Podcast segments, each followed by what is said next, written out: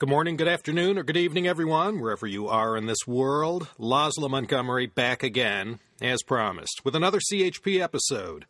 Part 6 today of our epic overview of the history of Chinese philosophy. Last week we were in the Han Dynasty. Today we retrace our steps backward along the China history timeline and return to the 6th century BCE to look at Lao Tzu, Zhuangzi, and the teachings of Taoism. Will Durant said it best when he said, quote, Lao Tzu, the greatest of the pre Confucian philosophers, knew the wisdom of silence, and lived, we may be sure, to a ripe old age, though we are not sure he lived at all. Tradition, which knows everything, credits him with his book, the Tao Te Ching, and his name, Lao Tzu, neither of which may have belonged to him. And from a historical point of view, that nearly sums it up as far as who Lao Tzu was.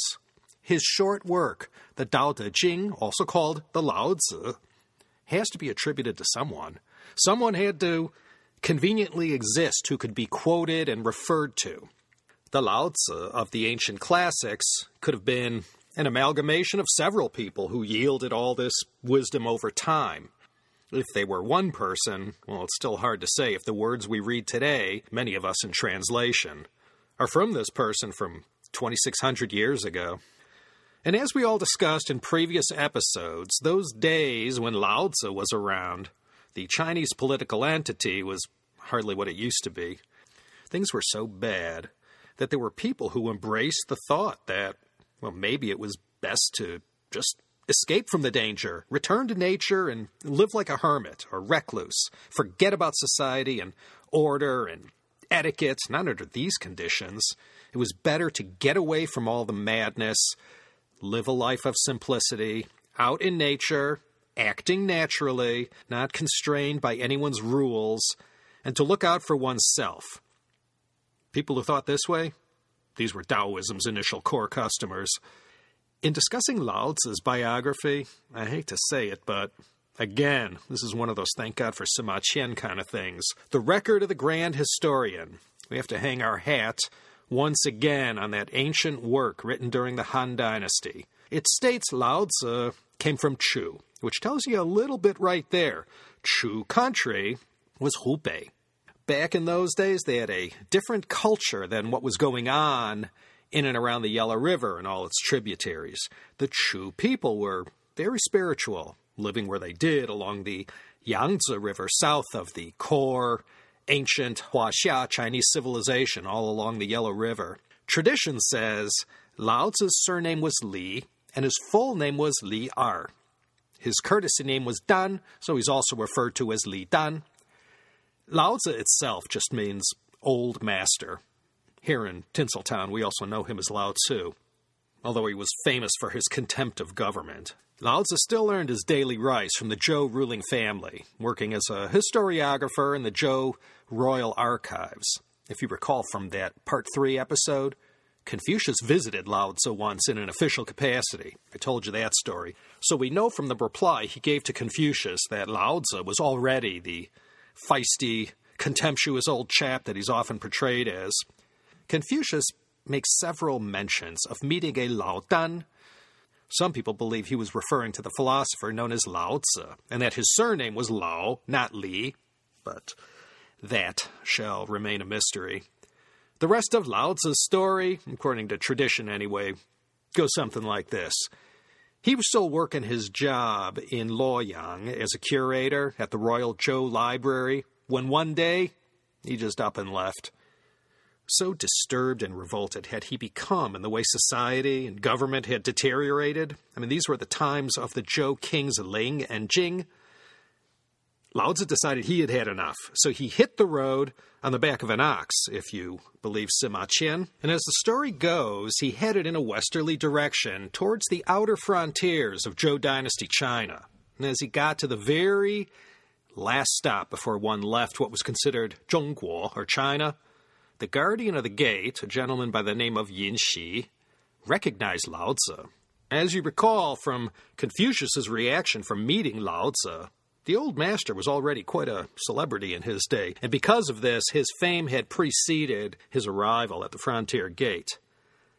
Lao Tzu informed Yin Shi he had had enough. He's given up on all the wickedness and brutality of the times and was just going to wander the western regions and live like a hermit. Yin Shi said to Lao Tzu, Wait, before you go, Lao Tzu, please write down for future generations the encapsulation of your teachings. That wasn't a direct quote. Lao Tzu sat down and, in one stream of consciousness, wrote out 5,000 plus characters containing the essence of his thought, which would, later on during the Han Dynasty, come to be called Taoism, Daojia. When he was finished, he handed this 81 chapter first edition to Yin Shi, and that, my friends, was the Tao Te Ching, Lao Tzu's antidote to cure all of society's ills and for people to live peacefully and naturally in harmony with nature. And then, as legend has it, Lao Tzu departed and was never heard from again. What year was this? Eh, no one knows for sure, but it's estimated to be around the 530s BCE. Cyrus the Great in Persia and the time of the Buddha in India. Speaking of the former Siddhartha Gautama, there are stories that, well, since the years sort of add up, fictional though they may be, some wrote that after Lao Tzu handed over the Tao Te Ching to Yin Shi, he turned south and went straight to India. No one could say for sure if he did or he didn't, but it said he ran into the Buddha. Just saying. So that is the historical fiction version of the life of Lao Tzu. Let us now try to unravel the meaning of the Tao Te Ching and the early history of Taoism. The Taoism of Lao Tzu's age, which, as I just mentioned, wasn't even called Taoism yet, was not exactly as the Taoism that was later practiced in the Han, and for sure not in the later Han. Taoism is called one of the two indigenous religions of China, Confucianism being the other one, of course, but we're not going to concern ourselves much with Taoism the religion or Tao Jiao.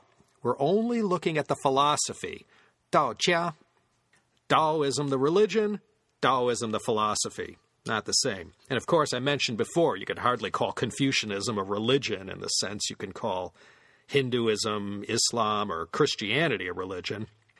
Tao means way. Actually, it means a lot of things, but for our purposes, it means way or road or path. The Tao isn't the same as the forces of yin and yang, but they go hand in hand. The opening lines of the Tao Te Ching in describing what the Tao is doesn't offer you too much hope of learning its meaning.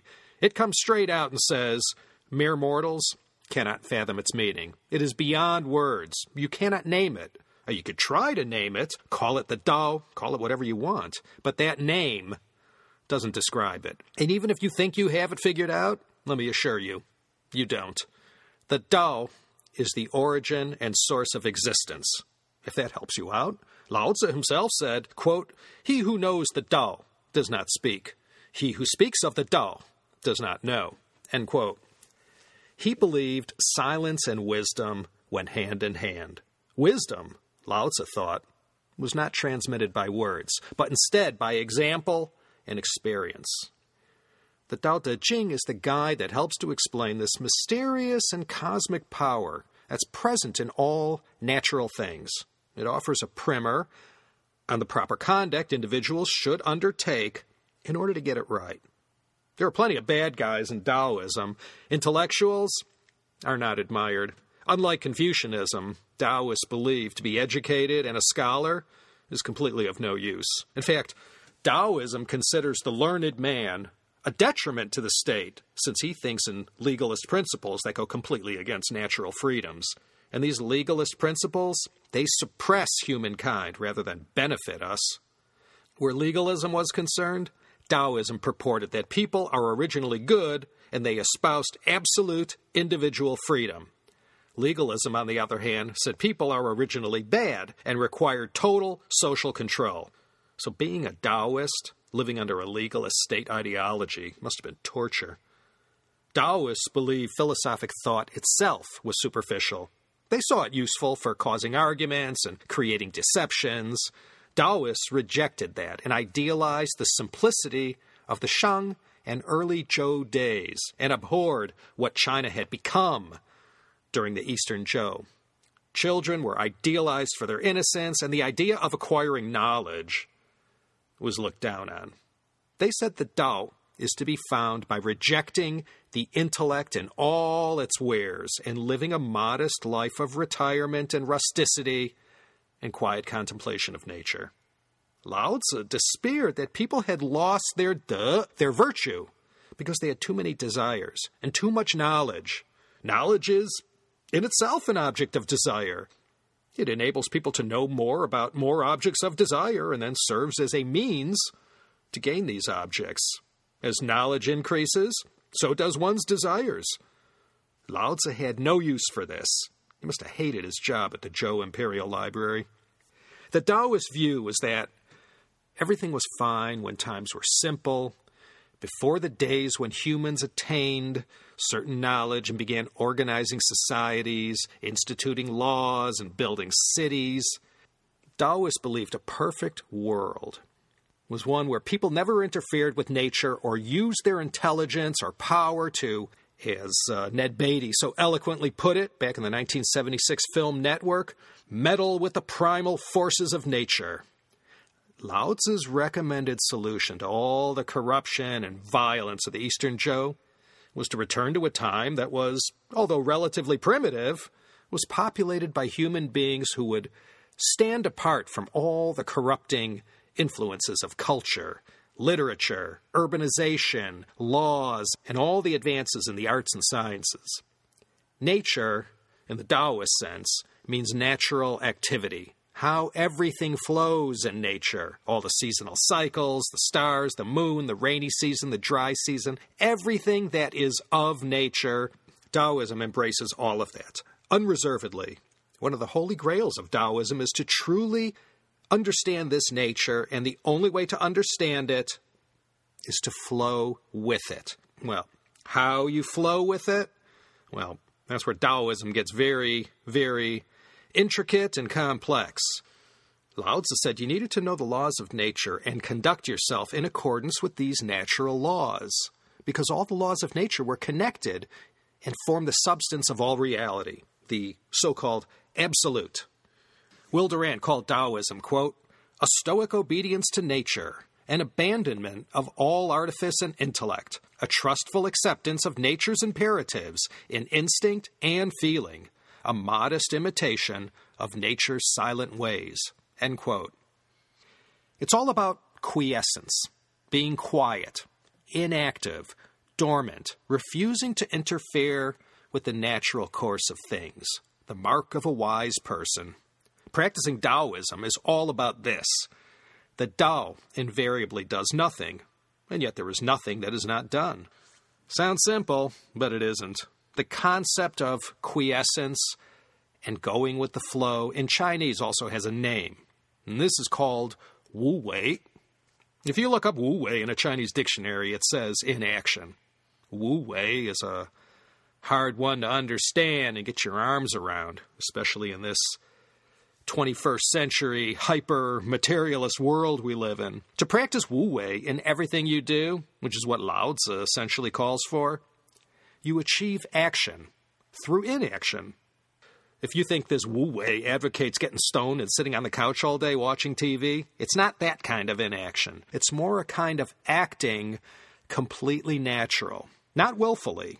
You're in tune with your surroundings and all the chi that surrounds you and is within you.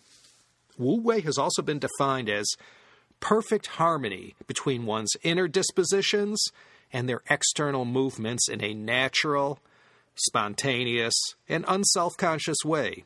It's not just about living like a recluse in nature. By practicing Wu Wei, you can utilize the power of emptiness, detachment, receptiveness, spontaneity. Wu Wei touches on all of this.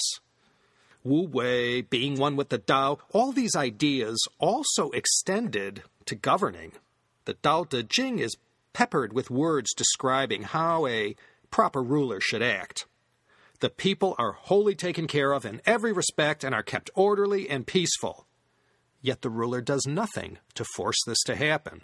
The Taoists thought the Confucianists were crazy, trying to impose all this order on forces beyond their control.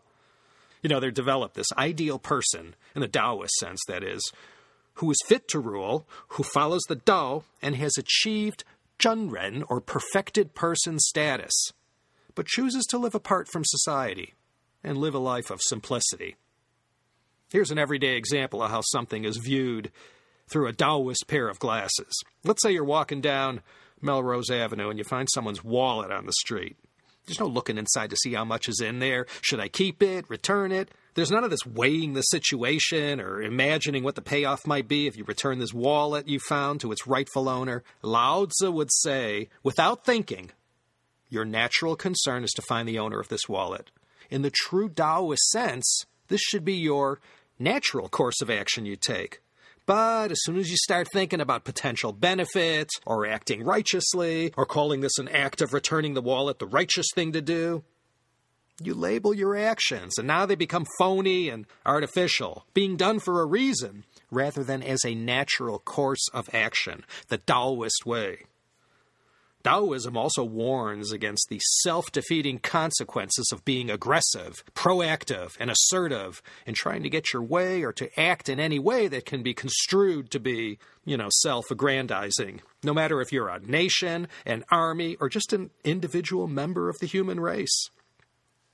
To quote Lao Tzu, or what Lao Tzu was purported to have said, quote, If you do not quarrel, no one on earth will be able to quarrel with you. Recompense injury with kindness. To those who are good, I am good, and to those who are not good, I am also good. The softest thing in the world dashes against and overcomes the hardest.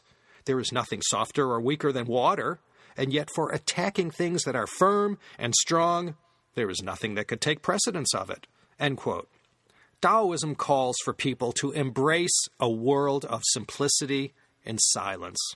Wisdom in the Taoist sense isn't read in books or communicated by speech. A true follower of Taoism holds riches and power as unimportant. In short, it totally and wholeheartedly embraces a simple life.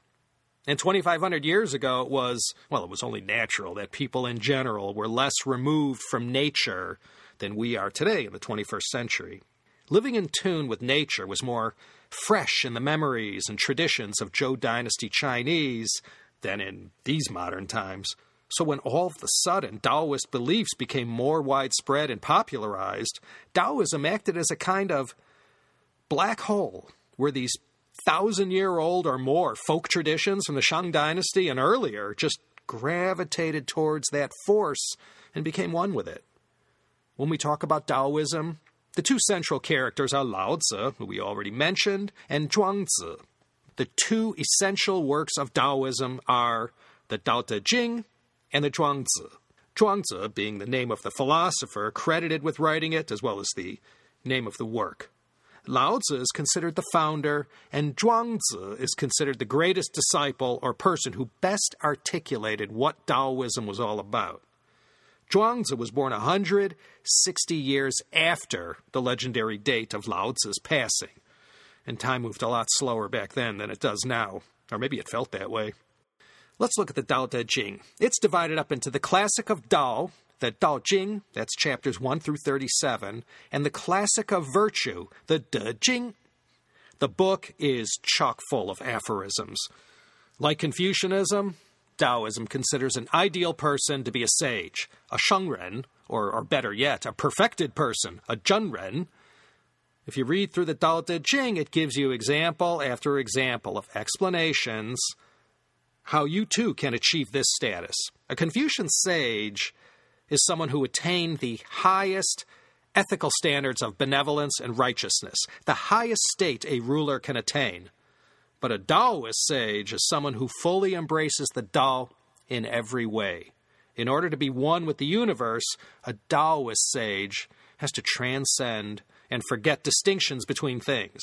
The way to do this is to do something anathema to Confucianists discard knowledge. Discarding knowledge is a method used by Taoists to achieve sageliness within. Lao Tzu said, quote, The sage ruler rules the people by emptying their minds, filling their bellies, weakening their wills, toughening their sinews, ever making the people without knowledge and without desire. Xunzi pointed a finger at the Taoists and accused them of being blinded by nature and that they had no knowledge of man.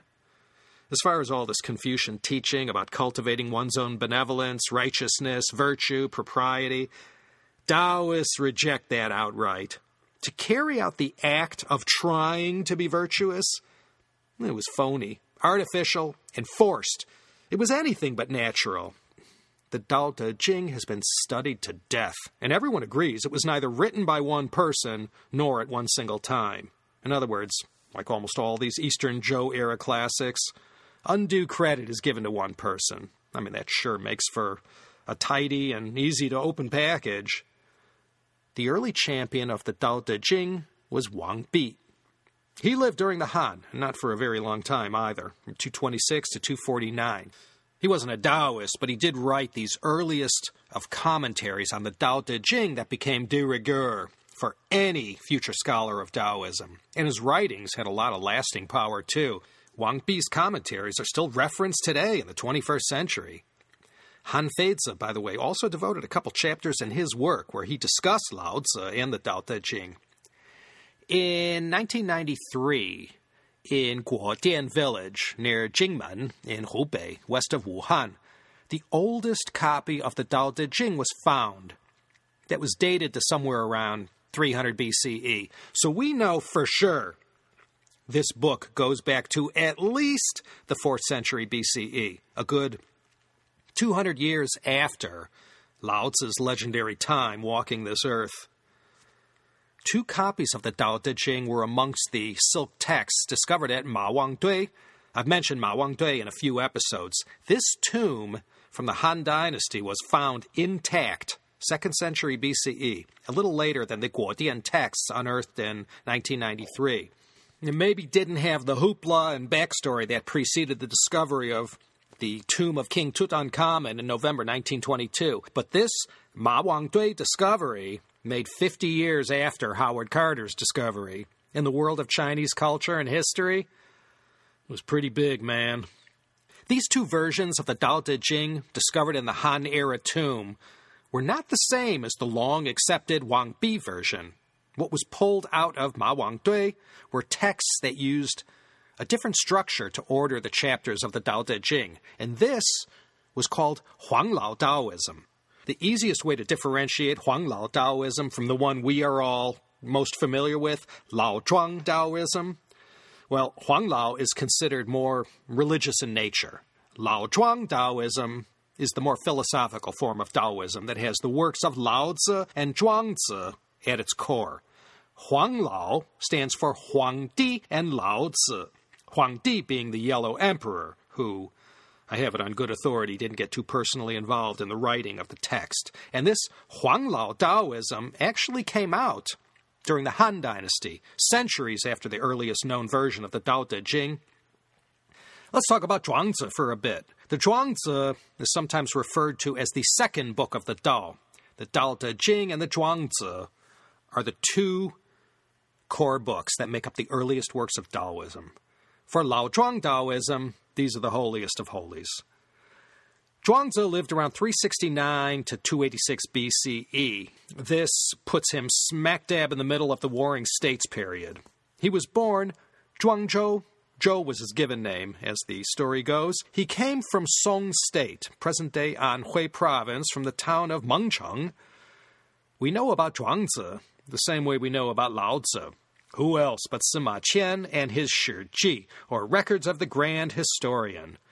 Sima Qian said that Zhuangzi worked in a so called lacquer garden, but there's no explanation as to exactly what a lacquer garden was. He completely rejected a life in government, despite his renown as a respected wise man of letters.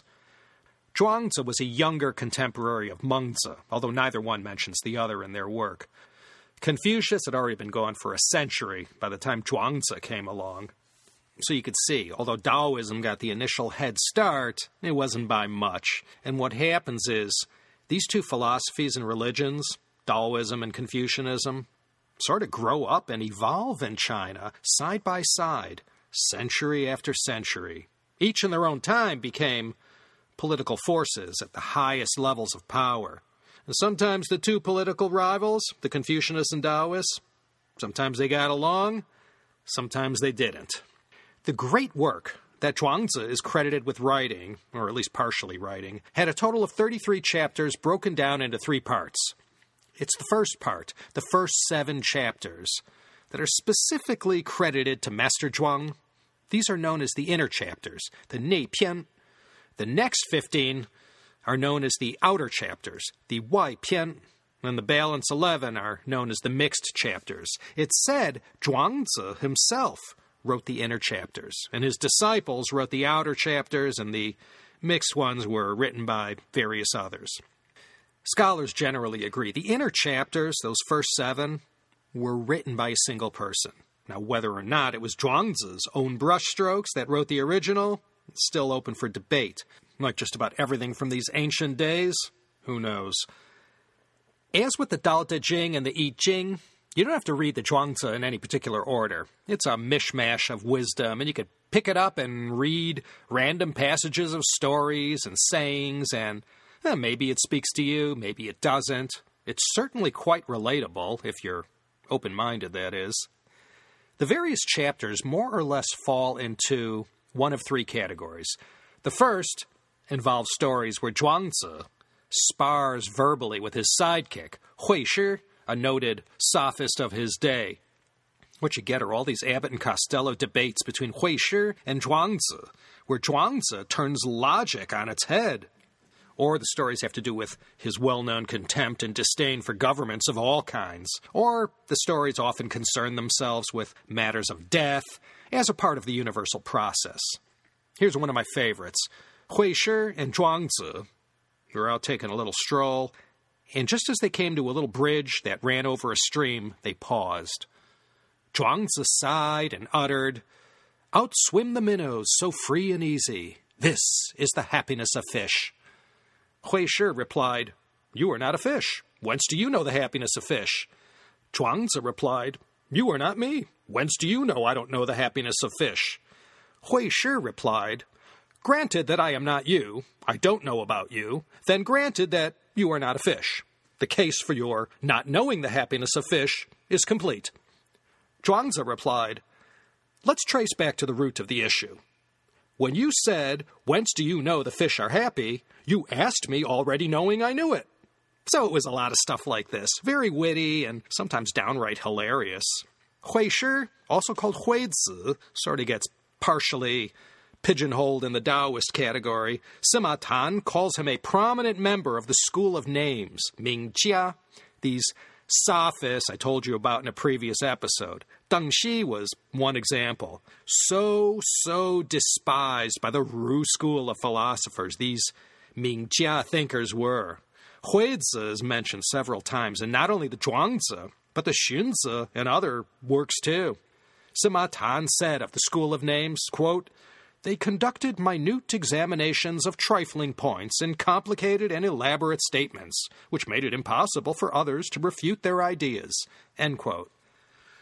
The school of names was the philosophy that wanted to explore what lies beyond shapes and features. And for this, they made contributions to early Taoist thought. They were the first to discover the concept of what lies beyond shapes and features, as opposed to that which lies within shapes and features, things that could be named, what most people are familiar with the concrete versus the abstract. The universal lies beyond shapes and features and is abstract, unnameable. The Tao is nameless. That's why it's so hard to describe.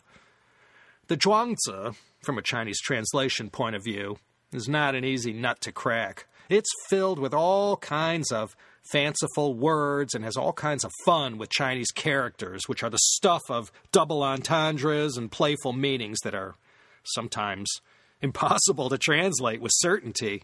Like any literature, it's really not the same when you're reading it in translation. So many subtleties of Chinese language are impossible to put into the words of another language. It's both literature and philosophy all at the same time. And it's written in the form of short stories, dialogues, and verse, with most of the stories featuring Zhuangzi himself. I've read it. I've read it in translation. It wasn't written in convenient vernacular Chinese. Not that that would have been any easier for me. Every single one of these philosophic works, without exception, are written in the classical Chinese script, and a good amount of nutrition is lost in the translation process. Let's just look at some of the passages of the Zhuangzi. I'll read two or three, and if you never read it before, eh, you'll get it. I guess perhaps the most famous passage is in the outer chapters, chapter 14 to be exact. This concerns a dream that Zhuangzi had. And this is like his signature passage from the Zhuangzi that you'll read most often. It went like this quote, Formerly, I, Zhuangzhou, dreamt that I was a butterfly, a butterfly flying about, feeling that it was enjoying itself. I did not know that it was Zhou. Suddenly I awoke and was myself again, the veritable Zhou. I did not know whether it had formerly been Zhou dreaming that he was a butterfly, or it was now a butterfly dreaming that it was Zhou. But between Zhou and a butterfly, there must be a difference. This is the case of what is called the transformation of things. End quote. This sort of gives you a little taste of Zhuangzi. His writing is sometimes irreverent, but almost always skeptical, believing nothing, and questioning every kind of accepted belief about life, death, good and bad.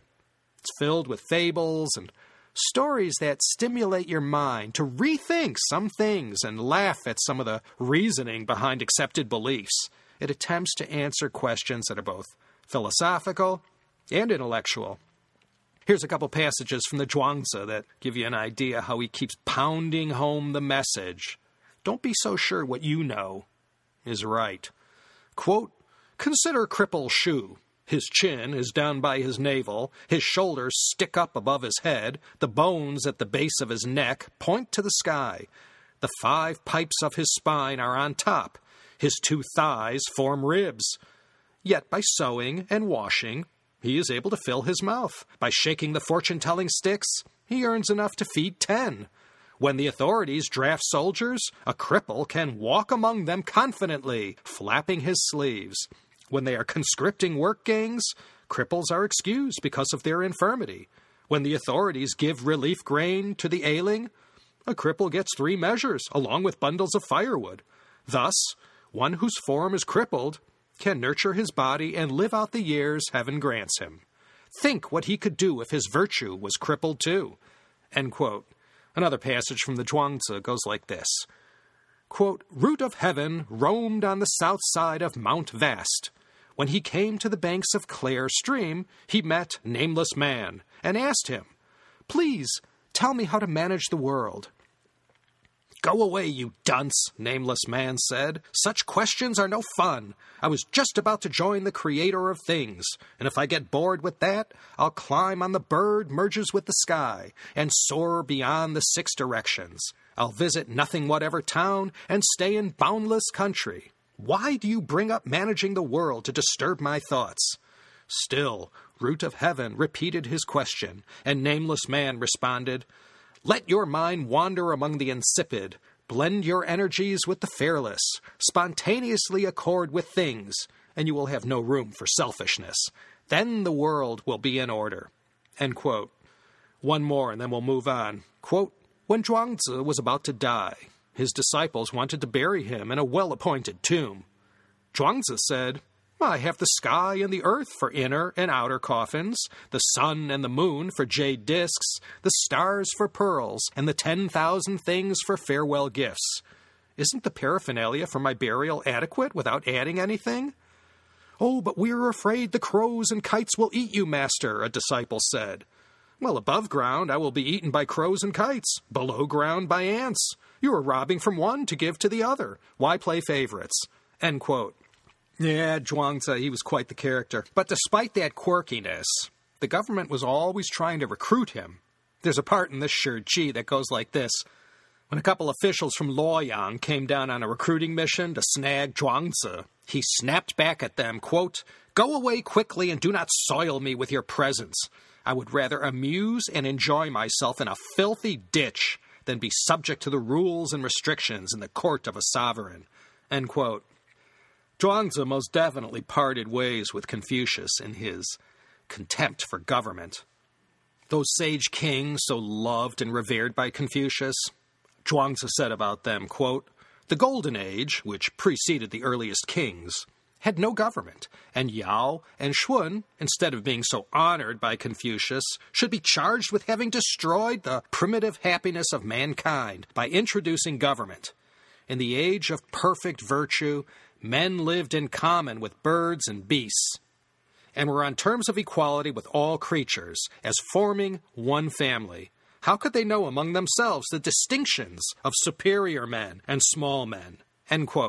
Taoism, as a philosophic thought and as a religion, by the Han Dynasty, gave rise to a whole number of Taoist sects that appeared on the scene, all having the name, you know, the way of something or other. Way of this or way of that. Way means Dao, so you know it was always you know the something or other Dao. Also around the Han, that was when the fangshi business really took off. These fangshis were these Taoist practitioners of alchemy, astrology, divination, feng shui, necromancy, and all the different manners of magic and numerology. If you needed to exorcise a ghost, you call your local fangshi. Confucianism wasn't the only thing that had a splendiferous time under Emperor Wu of Han. Taoism, too, and these fangshis, they too really had it good. Emperor Han Wu Di patronized them like crazy. It was a generous sponsor to promote the study and compilation of Taoist teachings. A lot of the practices of some of these fangshis were absorbed into some of these different Taoist sects. So, it's during the Han, the Western Han, 206 BCE to 8 CE.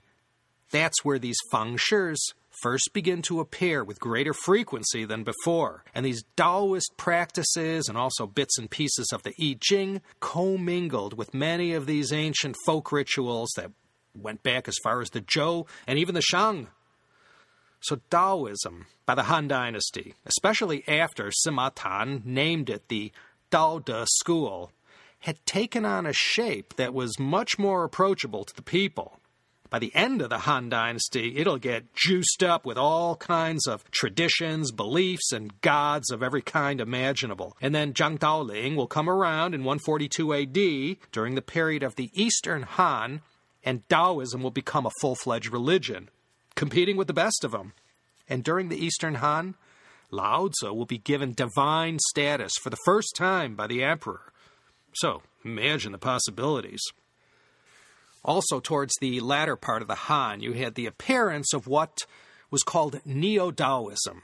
I don't want to get into too much detail, except I did want to at least mention this before we close things out for this episode. Neo Taoism is also called Xuanxue. Now, Plico calls Xuanxue dark learning, a mystical school developed in the 3rd and 4th centuries, characterized by metaphysical speculations seeking to adapt Taoist theories to a Confucian milieu. End quote. These Xuanxue thinkers, Wang Bi, we mentioned him, Guo Xiang, Xiang Xiu, and others as well, took the two holy books of Taoism, the Lao Tzu and the Zhuangzi, and explained them in a different way. And this interpretation of the two books, at that time at least, made perfect sense. And these two, Guo Xiang and Xiang Xiu, they were equally adept at using their understanding of these works to tweak it in very subtle ways so that it would become recognizable and relatable to anything Confucian. It was Guo Xiang, by the way, who is given credit for determining the order for the 33 chapters of the Zhuangzi. These Xuanxue scholars of this mystical dark school took all that Taoism and Confucianism and didn't so much bring it to a new level as much as they led it down a different path. These Guo Xiang and Wang Bi commentaries of the Tao Te Ching and the Zhuangzi made Taoism current and in tune with the latest sophistication and philosophic thought that was achieved by the end of the Eastern Han. It's worth noting that all these xuanxue minded scholars and their dark, mysterious, mystical ways began thriving at the very same time that Taoism, the religion, was ramping up. Zhang Daoling had passed in 156, and all his disciples had had plenty of time to get the word out about this new but familiar religion that also used the accepted Taoist canon and the almighty I Ching and a whole host of gods and spirits. I mean, that was the easiest sell imaginable amongst the Lao Bai Xing. In general, these Xuanxue or Neo Taoist scholars share in common an effort to reinterpret aspects of Confucianism in ways to make it more compatible with Taoism. Wang Bi and Guo Xiang were the biggest names in this so called Neo Taoist movement. Guo Xiang's commentary on the Zhuangzi, I mean, that's called as great an achievement as the actual book itself. Not only did Guo Xiang offer the most respected commentary on what Zhuangzi actually wrote, he also added some of his own interpretations. Like Confucianism and Buddhism, too, what was originally received from the most ancient sources, it continued to evolve. And every once in a while, some commentary on the work would come along and offer some new insight that made complete sense. I haven't said too much, if anything, about Buddhism. I, I said at the outset I was going to try and not get bogged down in that topic, but it's important to know the Buddhist religion and the philosophy that the religion spawned was also changing and evolving. And as we finish off the Han Dynasty, we can see that these big three Confucianism, Taoism, Buddhism they will start to commingle, find commonalities, start having some overlap, and this will open up entire new vistas that Confucius, Lao Tzu, or Zhuangzi never could have imagined in their lifetimes. In episodes to follow, we'll look at this in more detail, especially when we look at Neo Confucianism. So these three religions and philosophies will sample each other's content as history unfolds. The political animals amongst the Taoist crowd would, from time to time throughout Chinese imperial history, be favored by the occasional emperor or empress. For example, we'll see during the Tang Dynasty, Taoism really struck gold, and during the great Emperor Xuanzong's time, it even became the official state religion of China. The great Xuanzong Emperor, he of the Yang Fei fame, he was a very big time Taoist. He did for Taoism what Dong Zhongshu did for Confucianism. During his reign, Xuanzong ordered all the various Taoist sects and movements to be combined under a single Taoist umbrella. This was in the 8th century. And even at the earliest moment when the Tang was being founded, the founder, Li Yuan, to sort of puff himself up and add to his legitimacy, claimed he was a descendant of Lao Tzu. Remember, they both had the Li surname. If you remember from an earlier podcast, the Empress Wu Zetian, she was the only exception to the Tang rulers.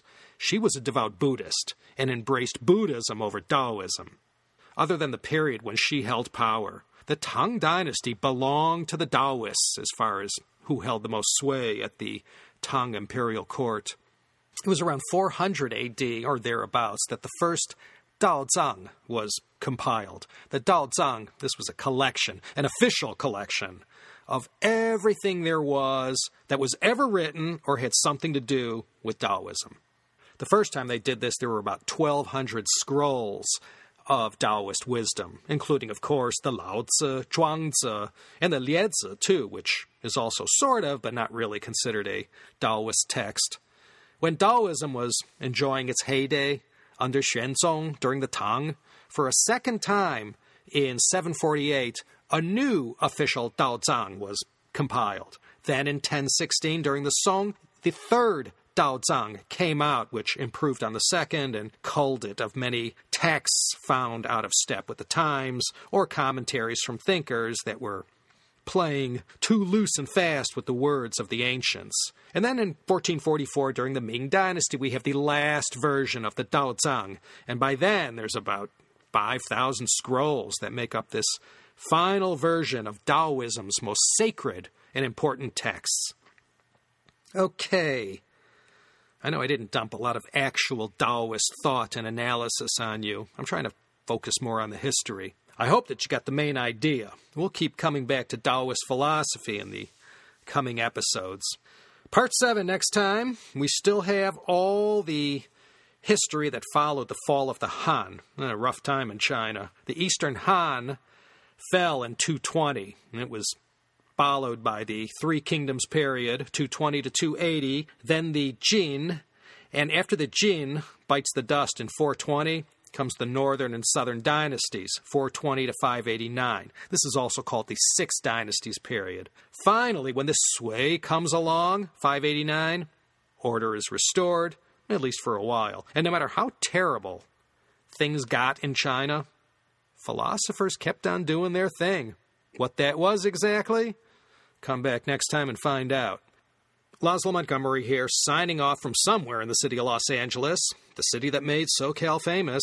I look forward to seeing y'all's next week for another exciting episode of the China History Podcast.